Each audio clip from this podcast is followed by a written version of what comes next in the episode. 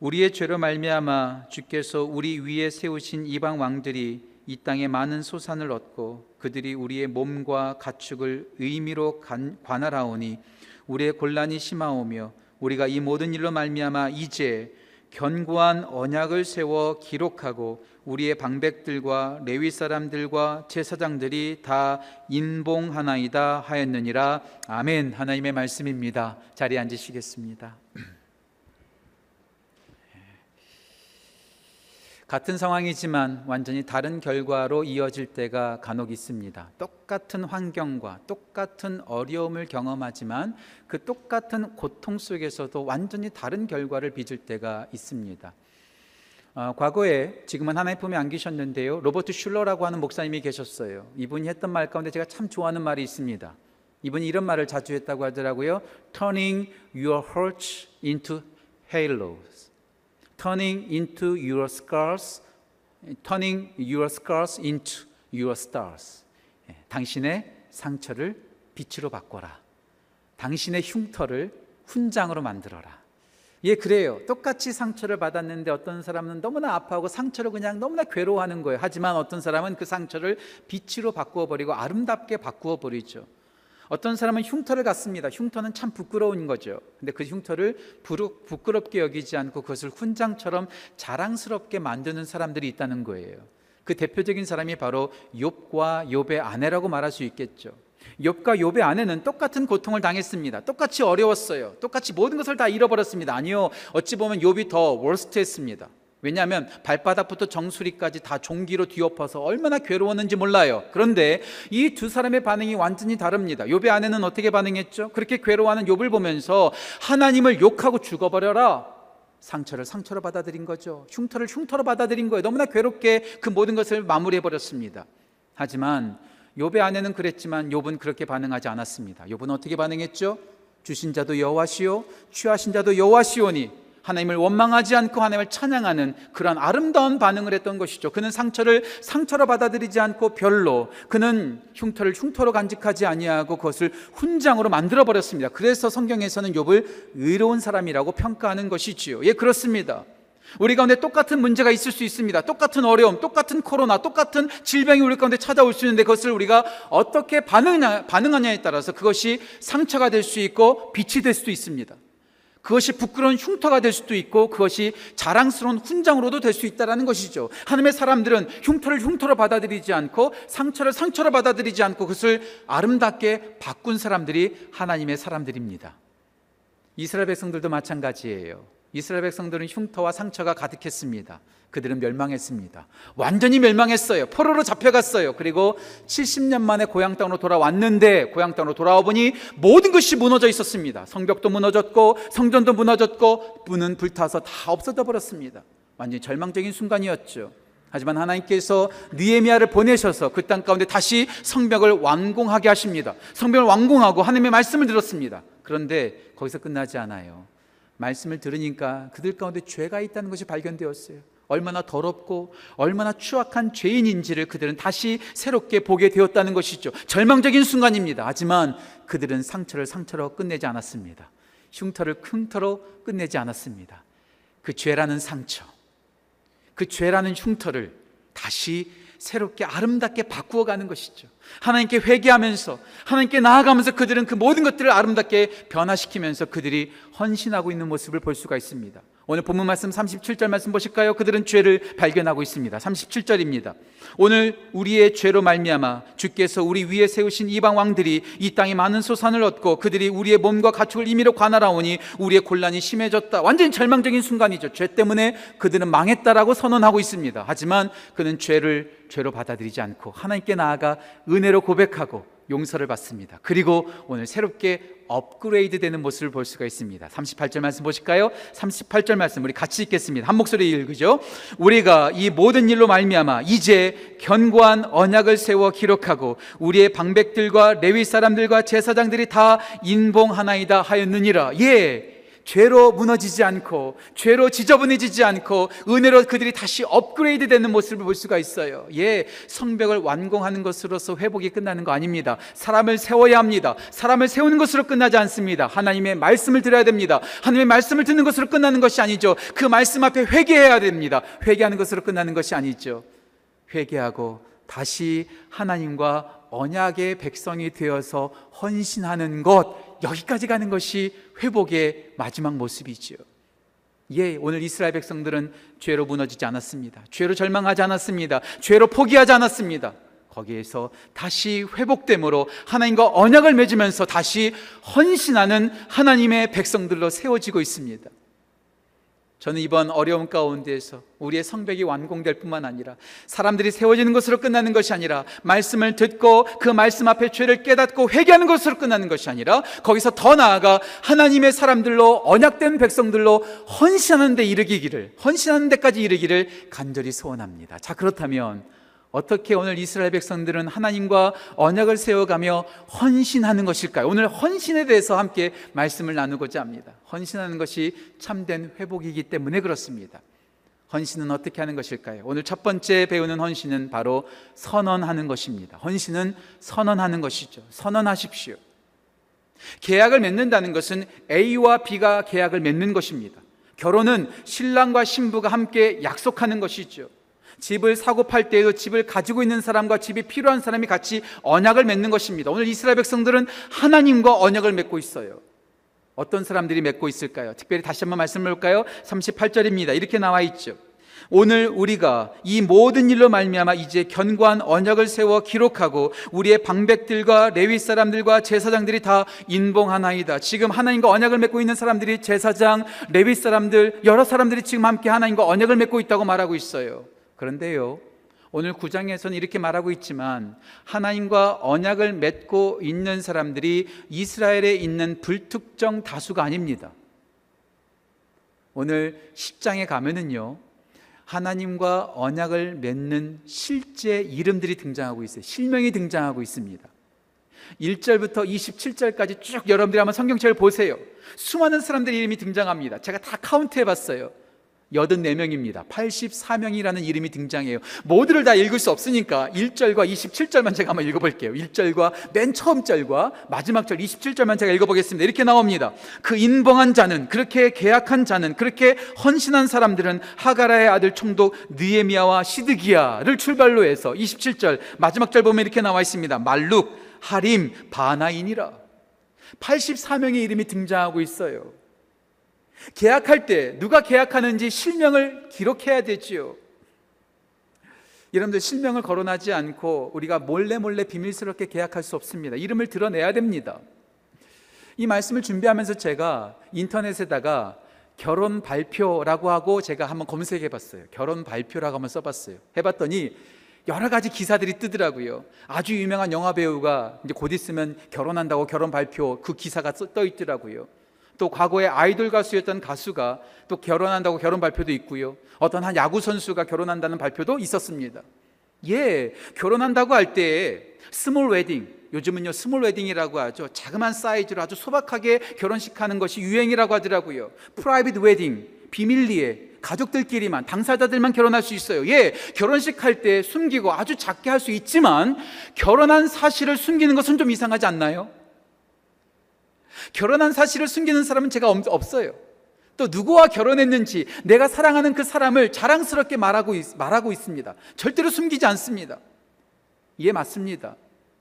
결혼은 하는 것을 조심스럽게 할 수는 있겠지만 결혼한 사실을 숨기는 사람은 없고요. 내가 사랑하는 사람을 절대로 감추거나 부끄러워한 사람은 제가 본 적이 없어요. 만약에 결혼했음에도 불구하고 결혼한 사실을 알리지 않는다면 결혼했음에도 불구하고 내가 누구와 결혼했는지 그 사람을 숨기고 부끄러워한다면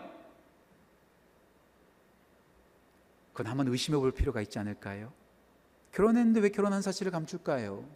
왜 결혼한 사람을 왜 자꾸 부끄러워할까요? 제가 보다 더 심하게 말씀드릴까요? 그것은 혹시 사랑하지 않는 것이 아닐까? 아니요.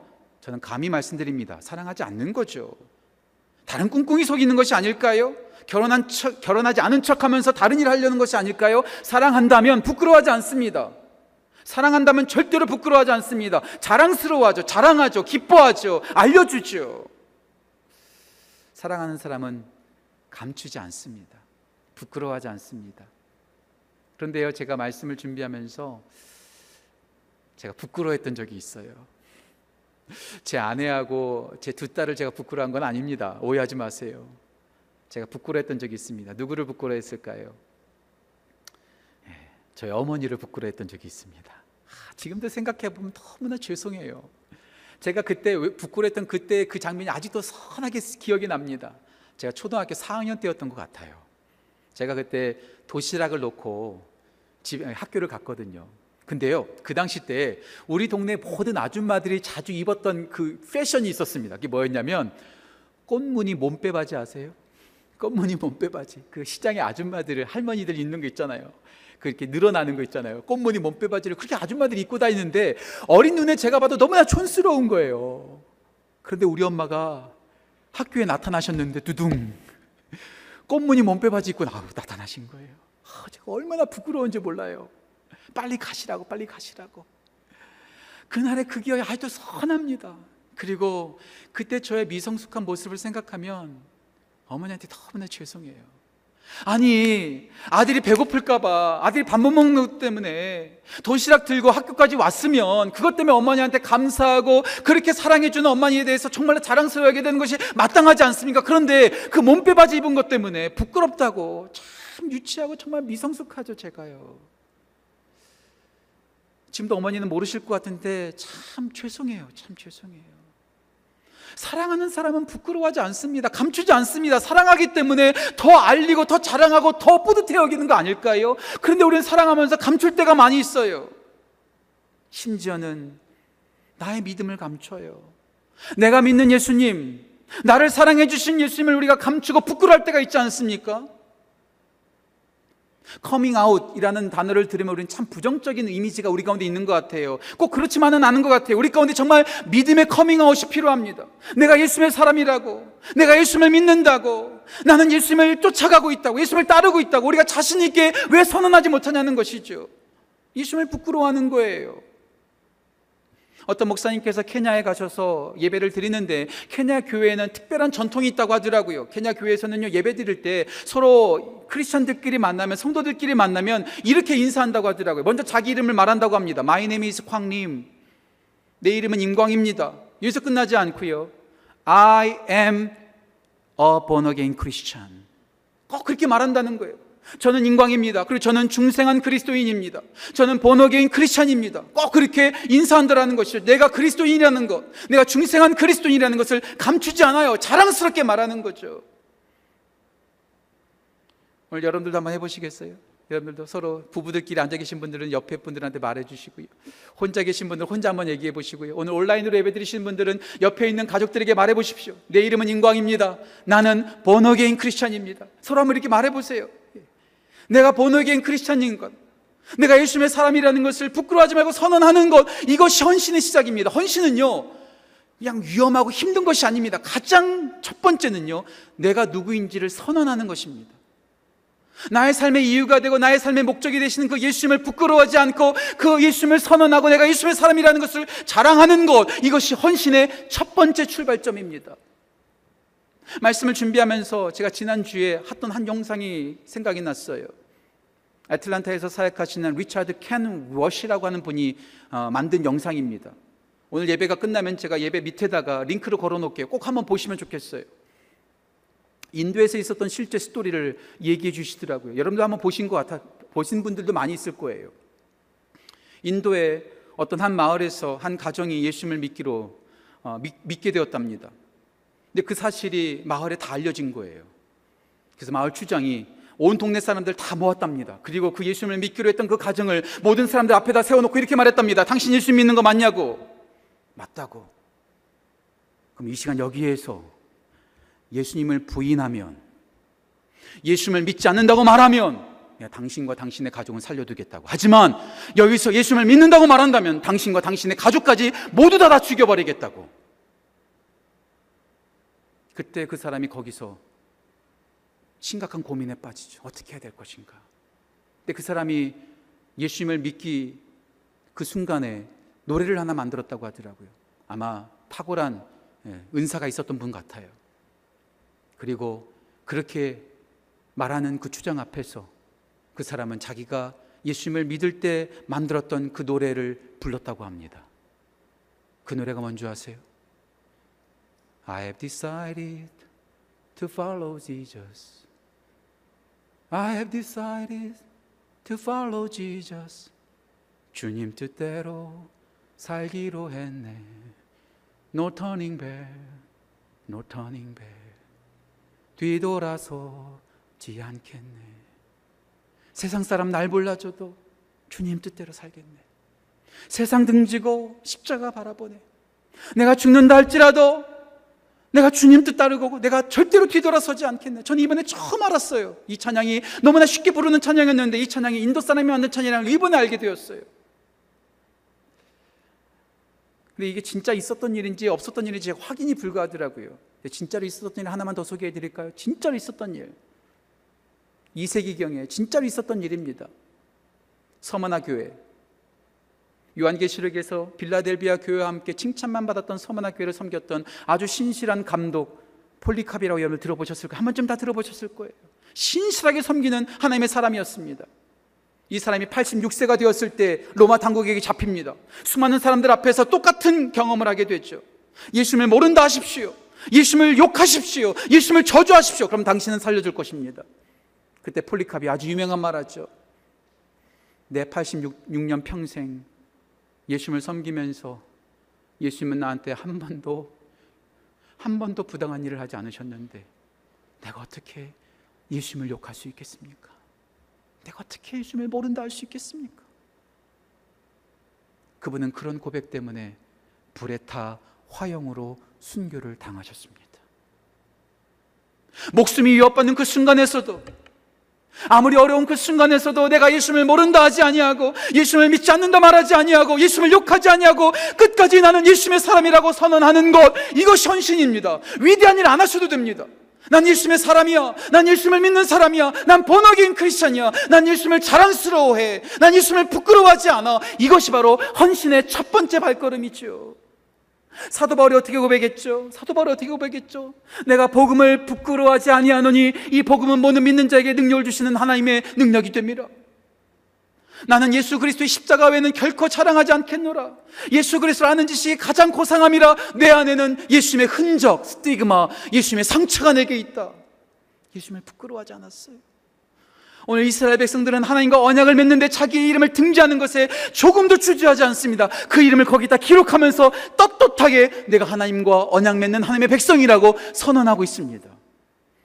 저를 포함한 우리 모두 나는 본어게인 크리스찬이라고 난 예수님의 제자라고, 난 예수님을 따르는 사람이라고, 난 예수님을 사랑하는 사람이라고 자신 있게 선언하는 귀한 은혜, 그런 헌신이 우리 모두에게 있기를 간절히 소원합니다. 헌신은 내가 누구인지 똑바로 선언할 때 시작됩니다.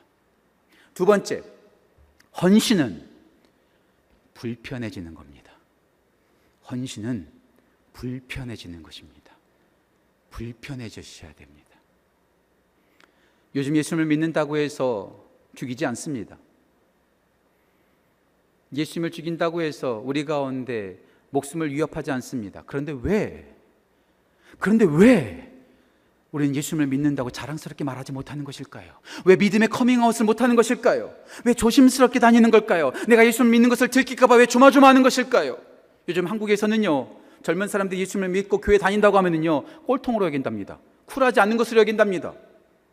왜 그럴까요? 왜 예수님 믿는다는 사실을 왜 고백하고 선언하지 않는 것일까요? 예수님을 믿는다고 말하는 그 순간부터 치러야 될 대가가 크기 때문에 그런 거예요.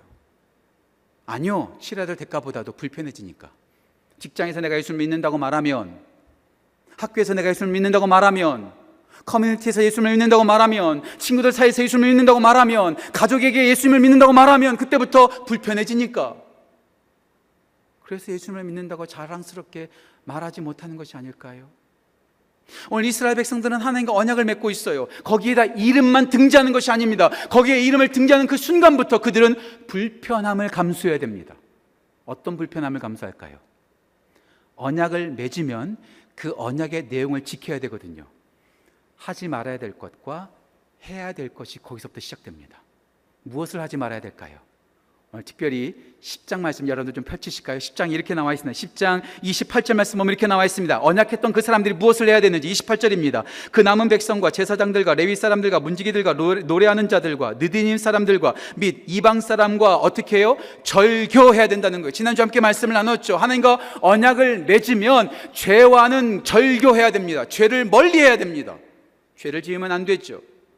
구체적으로 무슨 일을 하면은 안 될까요? 30절 말씀입니다. 30절 말씀 제가 또 읽겠습니다. 우리의 딸들을 이 땅 백성에게 주지 아니하고 우리의 아들들을 위하여 그들의 딸들을 데려오지 않겠다. 한마디로 말씀드리면 정략 결혼하지 않겠다라는 선언입니다. 지금이야 정략 결혼 안 해도 별 문제가 없겠지요. 하지만 고대 시대 때는 이 당시 때는요. 정략 결혼을 하지 않으면 엄청난 어려움이 생깁니다. 그 당시 때는요. 정략 결혼을 함으로써 원수들을 제거하는 거예요. 아, 저 사람과 사돈이 되면 저 사람이 우리를 쳐들어오지 않겠구나. 저 사람과 사돈이 되면 제 3자가 우리를 쳐들어오면 저 사람과 함께 동맹해서 그것을 이기면 되는구나. 정략 결혼을 통해서 안전함을 유지하게 됩니다. 정략 결혼하지 않겠다는 것은요. 불안전하게 살겠다는 거예요. 불안불안하게 살겠다는 뜻입니다. 게다가 정략 결혼을 통해서 내가 없는 것을 그 사돈에게 얻어낼 수가 있어요. 경제적인 이득도 있습니다. 근데 정략 결혼하지 않겠다는 거예요. 불편함을 감수하고 불안하게 살아가고 또한 경제적인 손실을 감수하면서까지도 내가 하나님의 백성으로 살아가겠다는 결단이 거기에 들어가 있는 거예요. 단지 하지 않는 것만 나올까요? 아니요. 계약을 맺기 때문에 하나님과 언약을 맺기 때문에 해야 될 것들도 나옵니다. 말씀 보실까요? 29절입니다. 29절 이렇게 나옵니다. 10장 29절입니다. 다 그들의 형제 귀족을 따라 저주로 맹세하기를 우리가 하나님의 종 모세를 통하여 주신 하나님의 율법을 따라 우리 주 여호와의 모든 계명과 규례와 율례를 지켜 행하여 하나님의 사람이 아닐 때는요, 내 마음대로 살면 됩니다. 내가 하고 싶은 대로 살면 됩니다. 내가 좋아하는 대로 살면 됩니다. 하지만 하나님의 백성으로 언약을 맺는 그 순간부터 내가 하고 싶은 대로 살지 아니하고 하나님의 율법, 규례와 율례를 따라서 살아야 됩니다. 족쇄가 생기는 것이죠. 불편해지는 거죠. 내 마음대로 살 수 있는데 말씀대로 살아야 되니까 얼마나 불편하겠습니까? 구체적으로 어떤 일을 해야 될까요? 특별히 오늘 본문 31절 말씀 보실까요? 31절. 느헤미야 10장 31절 한번 같이 한번 읽어볼까요? 같이 읽겠습니다. 혹시 이 땅 백성이 안식일에 물품이나 온갖 곡물을 가져다가 팔려고 할지라도 우리가 안식일이나 성일에는 그들에게서 사지 않겠고 일곱째 해마다 땅을 쉬게 하고 모든 빚을 당감하리라. 하나님의 말씀을 따라야 되기 때문에 구체적으로 어떤 일을 해야 되는 건가요? 안식일을 지키고 안식년을 지켜야 됩니다. 다른 사람들보다 하루 덜 일한다는 것은요, 엄청난 손해를 감수해야 되는 일입니다. 7년마다 쉬어줘야 돼요. 근데 여기서 무슨 말이 나오죠? 일곱째 해마다 뭘 해야 된다고요? 모든 빚을 탕감해줘야 된다. 7년째가 되면 나에게 많은 빚을 진 사람이라 할지라도 다 탕감해줘야 되는 거예요. 아마도요, 이것 때문에 엄청난 손해를 봤을 수 있어요. 진짜 못된 사람들 있잖아요. 아, 쟤네들은 7년째가 되면 모든 빚을 탕감해 준대. 1년만 버텨. 2년만 버텨. 3년만 버티면 돼. 다음 해가 7년째거든. 그때 저들은 어쩔 수 없이 다 탕감해 줘야 되거든. 그것을 이용해 먹는 사람들도 분명히 있었을 것입니다. 하나님의 언약된 백성으로 헌신하기 위해서 내 뜻대로 살지 않고 말씀대로 살면서 안식일을 지키고 안식년을 지키면서 빚을 탕감해 줘야 하는 그 불편함을 감수하는 것 이것이 이스라엘 백성들이 하는 오늘 하나님과 견고한 언약을 맺는 모습이라는 것이죠. 헌신은 뭘까요? 불편해지는 거예요. 불편해지는 거예요. 요즘 우리들의 가장 큰 문제가 뭡니까? 저를 포함해서 우리에게 가장 큰 문제가 뭡니까? 너무나 편하게 살려고 하는 거예요. 불편한 거 참지 않아요. 조금만 불편해도 컴플레인해요. 조금만 불편해도 이 교회 안 다니겠다는 거예요. 불편하지 않고 어떻게 믿을 수 있습니까? 아니, 사랑할 때도요, 불편하, 불편한 일이 많이 생겨요. 그렇지 않습니까? 자꾸 불편하지 않고 편해지려고 하면은요, 자꾸 우리는요, 나태해지는 거예요. 게을러지는 거예요. 그리고 우리는 망가지는 것이죠. 아, 이런 표현하기 좀 그런데 요즘 많은 성도들이 저를 보면서 살 많이 빠졌다고. 살 많이 빠졌다고 하시더라고요. 적어도 제가 보니까 한 20파운드 정도 뺀 것 같아요. 근데요, 여러분들. 편하게 두루누워 있잖아요. 배가 나와요. 편하면 편할수록요, 배가 나오고 식스팩이 아니라 식스 라인이 생깁니다. 예. 근데 불편하면은요, 배가 들어가요. 식스 라인이 아니라 식스팩이 생겨요. 그렇다고 해서 제가 식스팩 있는 거 아닙니다. 불편하면 몸이 건강해지고요. 편안해지면 배가 나오고 건강해지지 않는 거예요. 저는요, 믿음도 똑같다고 생각해요. 편안한 것이 좋은 것 같죠. 편안하게 신앙생활하면 좋을 것 같죠. 그 편안함이 우리의 믿음을 죽일 겁니다. 제가 확신 있게 말씀드릴게요. 편안하면 편할수록 우리의 믿음은 약해지고 없어질 겁니다. 요즘 사탄이 우리를 공격하는 방법이 뭔지 아세요? 과거에는요, 죽이겠다고 말했어요. 너 예수님 믿으면 너 죽일 거야. 그랬더니 교회가 더 부흥하는 거예요. 예수를 믿는 사람이 더 많아지는 거예요. 어, 이거 아니구나, 이거 아니구나. 그래서 이제 사탄이 전략을 바꿨어요. 우리에게 불편함으로 우리를 공격하는 것이 아니라 편안함으로 공격합니다. 야, 조금만 더 누워 있어. 조금 더 편하게, 편하게, 편하게. 편하다 보니까 우리의 신앙이 자꾸 자꾸 나태해지고 없어지는 거예요. 오해 없이 들으십시오. 온라인으로 예배 드리시는 분들 제가 정죄하는 거 절대 아닙니다. 근데 요즘 코로나 시대 때 살면서 온라인으로 예배 드리기가 너무 편하다는 거예요. 옷 입을 필요도 없고 운전할 필요도 없고 한 시간만 뚝딱 그냥 일어나서 더 보고만 있으니까 너무나 편한 거죠. 이 편한 시대, 이 코로나가 우리를 불편하게 만드는 것이 아니라 오히려 신앙생활에 있어서 편안하게 만들면서 우리가 보다 더 나태해지고 우리의 믿음이 더욱더 약해지는 것이 아닐까요? 불편해지셔야 돼요. 조금 더 불편해지셔야 돼요. 불편하지 않고는요, 신앙이 커지 않습니다. 제가 이번에 새롭게 정의를 내렸어요. 목사란 어떤 사람인가? 여러분들이 저한테 컴플레인도 저는 이거 바꾸지 않을 겁니다. 목사는 성도들을 편하게 해주고 달콤한 말 많이 해주는 게 목사가 아니라 성도들을 불편하게 하는 자비구나. 불편한 말 많이 해주고 자꾸 불편하게 움직이게 해줘야 되는구나. 코로나 시대가 되면서 많은 사람이 다 집에만 있고 교회를 못 나오니까 자꾸 교제하지도 못하고 성경 공부도 못하고 함께 하지 못하니까 자꾸 믿음이 떨어지는 모습이 보여요, 보여요. 제가 직접 보지 않아도 느껴져요, 느껴져요. 우리 목사님들과 결단했습니다. 9월 중순부터 보다 더 본격적으로 우리 성도님들이 줌으로 성경 공부할 수 있도록 초청하자. 특별히 우리 나이 드신 분들 절대로 낙심하지 마세요. 우리 어르신들에게도 다 열려 있습니다. 특별히 30대, 40대, 50대 직접적으로 1대1로 다 연락하자. 꼭 성경 공부하셔야 됩니다. 불편하게 해야 되겠다. 불편하게 하겠다. 연락 가면은요, 여러분들 꼭 yes 하셔야 됩니다. 연락 안 왔다고 삐지세요. 왜 나는 뺐어? 나는 관심이 없나 보지? 여러분 그렇게 해서라도 좀 열받아 보세요. 헌신은요, 불편한 거예요. 불편하지 않고 믿는다는 거 있을 수 없습니다. 어떻게 땀 흘리지 않고 일할 수 있겠습니까? 어떻게 잘 것 다 자면서 공부할 수 있겠습니까? 어떻게 땀 흘리지 않고 살이 빠지겠습니까? 마찬가지예요. 우리가 불편하지 않고 어떻게 우리가 신앙생활하고 우리가 어떻게 헌신할 수 있겠습니까? 이스라엘 백성들은 언약을 맺음으로써 하지 말아야 될 것이 있었고 해야 될 것이 생기면서 불편해졌어요. 불편해지니까 더욱더 헌신하면서 그 믿음이 성장하는 것이죠. 여러분들 편안하게 생활하는 것 절대로 믿음 아닙니다. 절대로 헌신 아닙니다. 제가 자주 떠올리는 말이 하나 있어요. 저에게는 자주 떠올리는 말들이 참 많죠. 레브라도에서 선교사로 사역했던 윌프레드 그랜페리라고 하는 분이 했던 말입니다. 제가 그대로 읽어드릴게요. 한번 잘 들어보세요. 이분 이런 말했습니다. 그리스도의 부름을 듣지 못했다면 나는 할리가 영국 런던에 있는 인류 의사들이 사는 동네인 것 같아요. 베버리힐즈 같은 데죠. 예, 평창동 같은 데죠. 나는 할리가에 살며 롤스로이스를 타고 다니는 의사가 되었을지도 모른다. 끔찍한 사실이다. 우리 예수님은 우리 가운데 한 번도 편안한 삶을 약속해 주신 적이 없습니다. 편안을 약속해 주신 것이 아니라 평안을 약속해 주셨습니다. 편안하게 사는 거요. 죽은 후에는 편안하게 살 수 있습니다. 주님을 위해서 불편함을 감수하며 땀을 흘리고 우리가 헌신할 때에 그것이 진짜 헌신인 것이죠. 헌신은 내가 누구인지 선언하는 것입니다. 헌신은 불편해지는 것입니다. 마지막 세 번째 헌신은 감사하는 것입니다. 감사하는 거예요. 감사하십시오. 헌신은 다른 게 아니에요.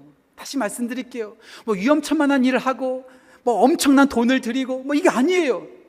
내가 누구인지를 선언하는 것이요. 내가 불편해지는 것이요. 더 나아가서 감사하는 것 이것이 바로 헌신입니다.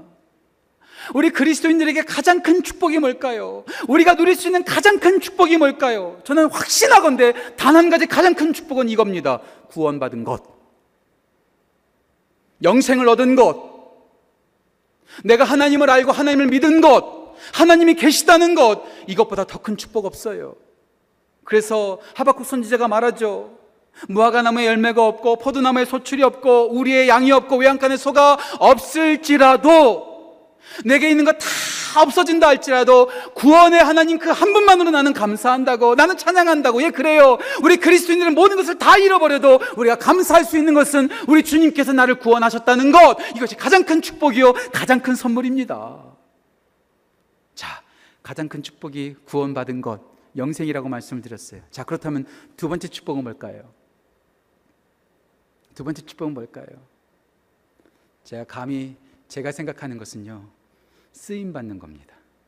나를 구원하신 주님께서 나를 사용하시는 거예요.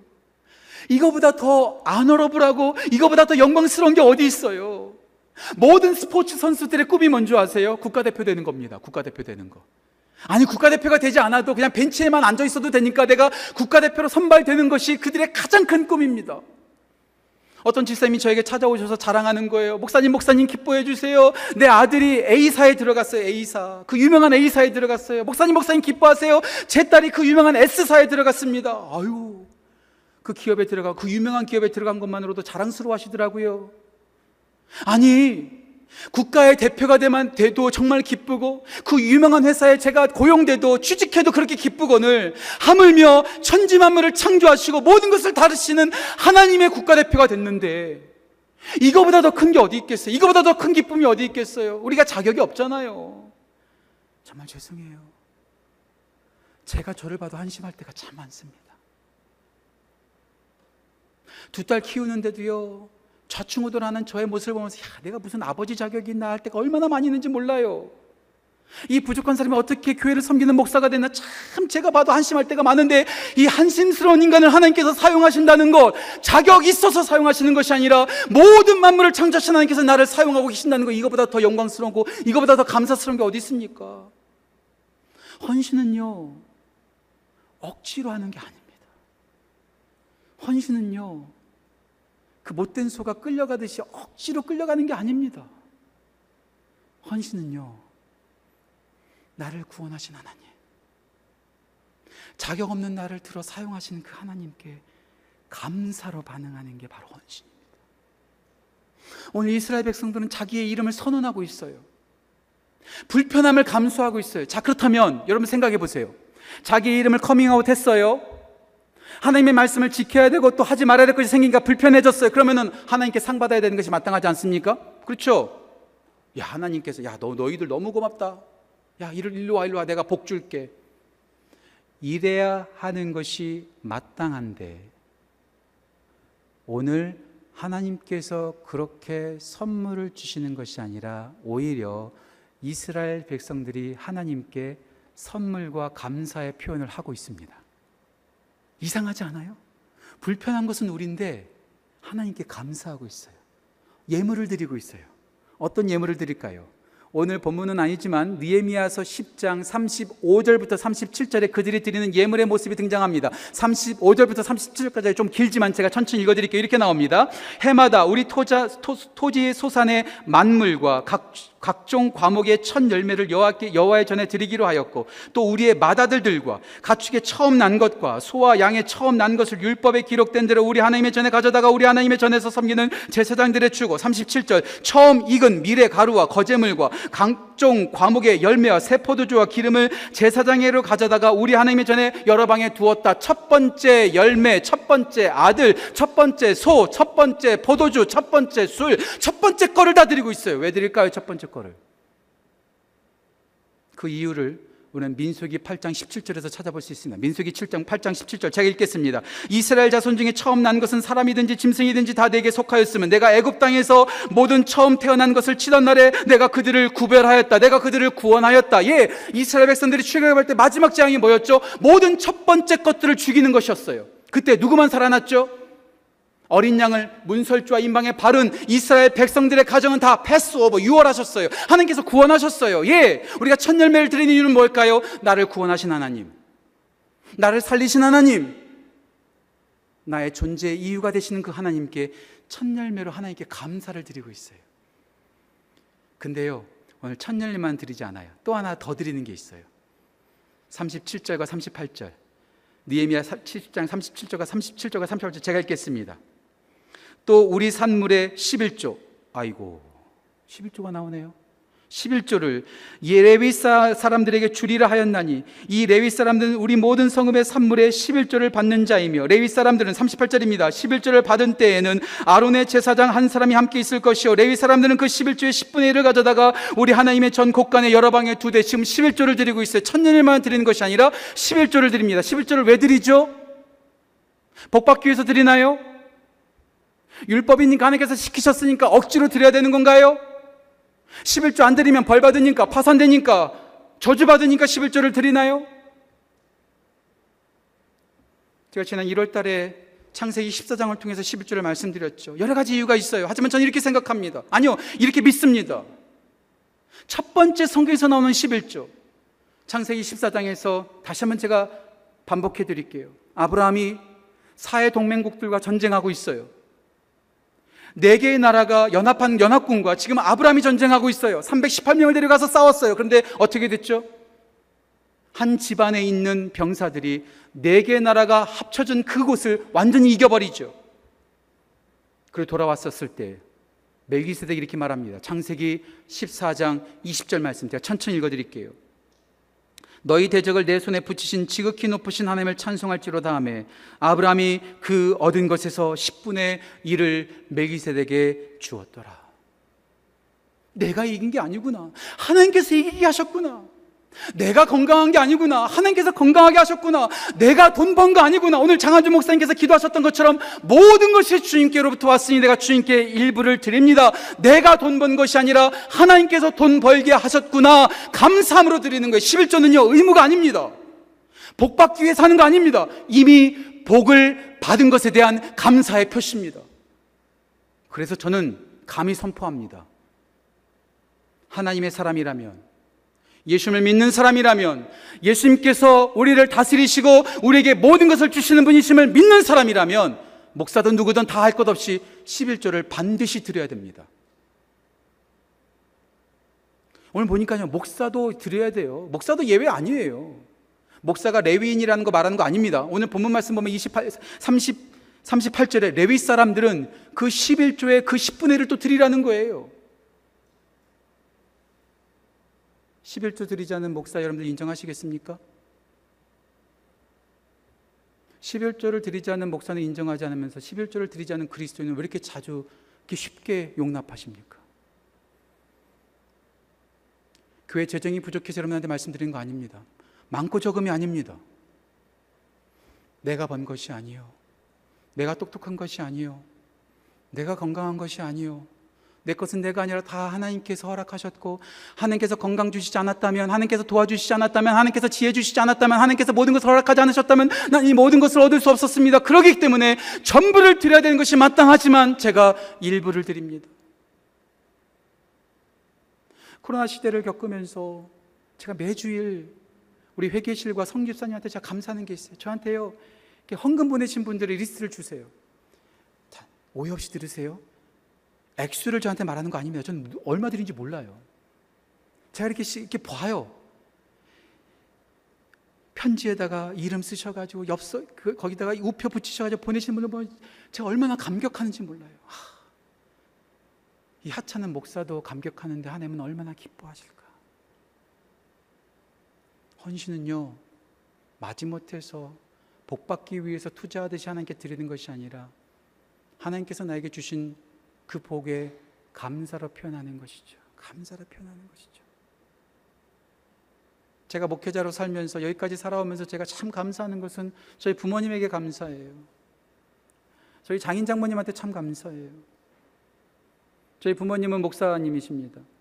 저희 장인 장모님도 목사님이시죠. 근데 목사로서 목사기 때문에 우리 가운데 그런 것이 아니라 목사로서 얼마나 교회에 헌신하시는지 그 11조 드리는 모습을 보여주시는지 얼마나 몰라요. 얼마나 감사한지 몰라요.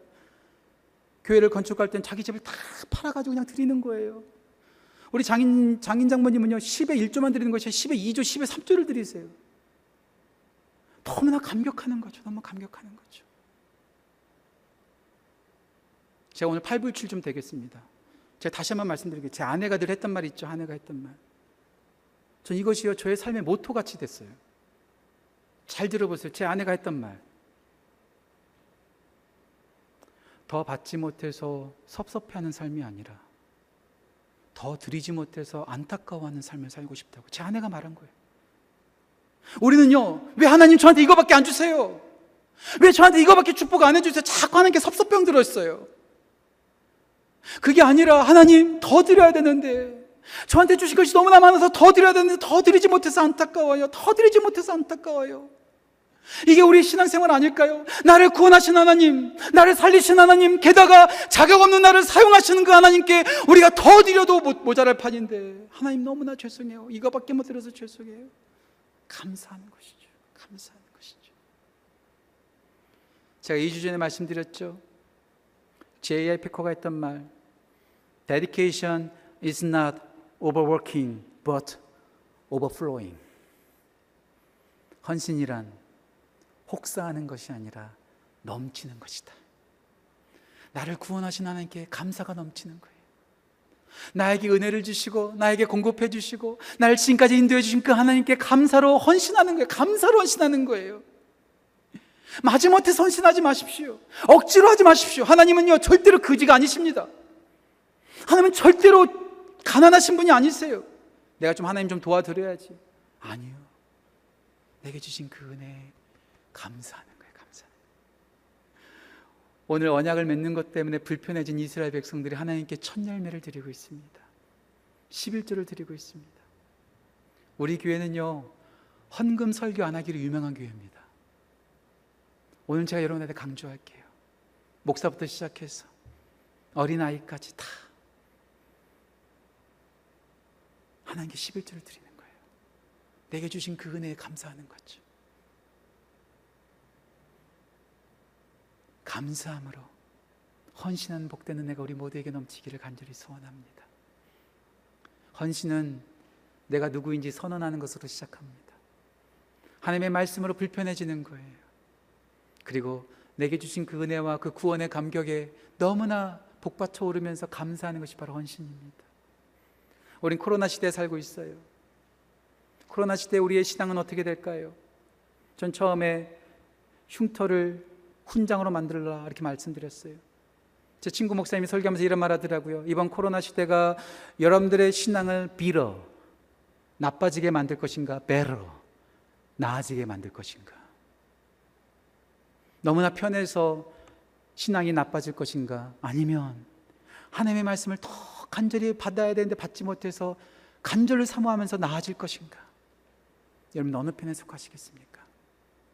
이스라엘 백성들은 회개하면서 헌신하면서 그들의 있었던 죄 때문에 downgrade 된 것이 아니라 bitter가 된 것이 아니라 그 죄 때문에 오히려 하나님의 은혜를 붙잡아 다시 언약을 맺으며 better 더 좋아졌다는 것이죠. 오늘 현장 예배 나오신 모든 분들 또 온라인으로 예배 드리시는 모든 성도님들 어려움 속에서 bitter 나빠지는 것이 아니라 better 더 좋아지는 하나님과 견고한 언약을 맺음으로써 그 언약의 인봉을 매기면서 더욱더 헌신하는 하나님의 백성으로 세워지시기를 간절히 소원합니다. 이 시간 기도하겠습니다. 여기 계신 분들은 다 일어서셨으면 좋겠어요. 함께 일어서서 하나님, 제가 내가 누구인지를 선언하고 믿음 때문에 헌신 때문에 불편을 감수하고 나에게 구원을 주시고 나를 살리시고 나를 사용하신 그 하나님께 감사하는 헌신된 자로 업그레이드, better 크리스천으로 세워질 수 있도록 인도하여 주옵소서. 함께 이 시간 조용히 들은 말씀 기억하면서 함께 기도하며 주 앞에 나아갑시다. 하나님 아버지 감사합니다.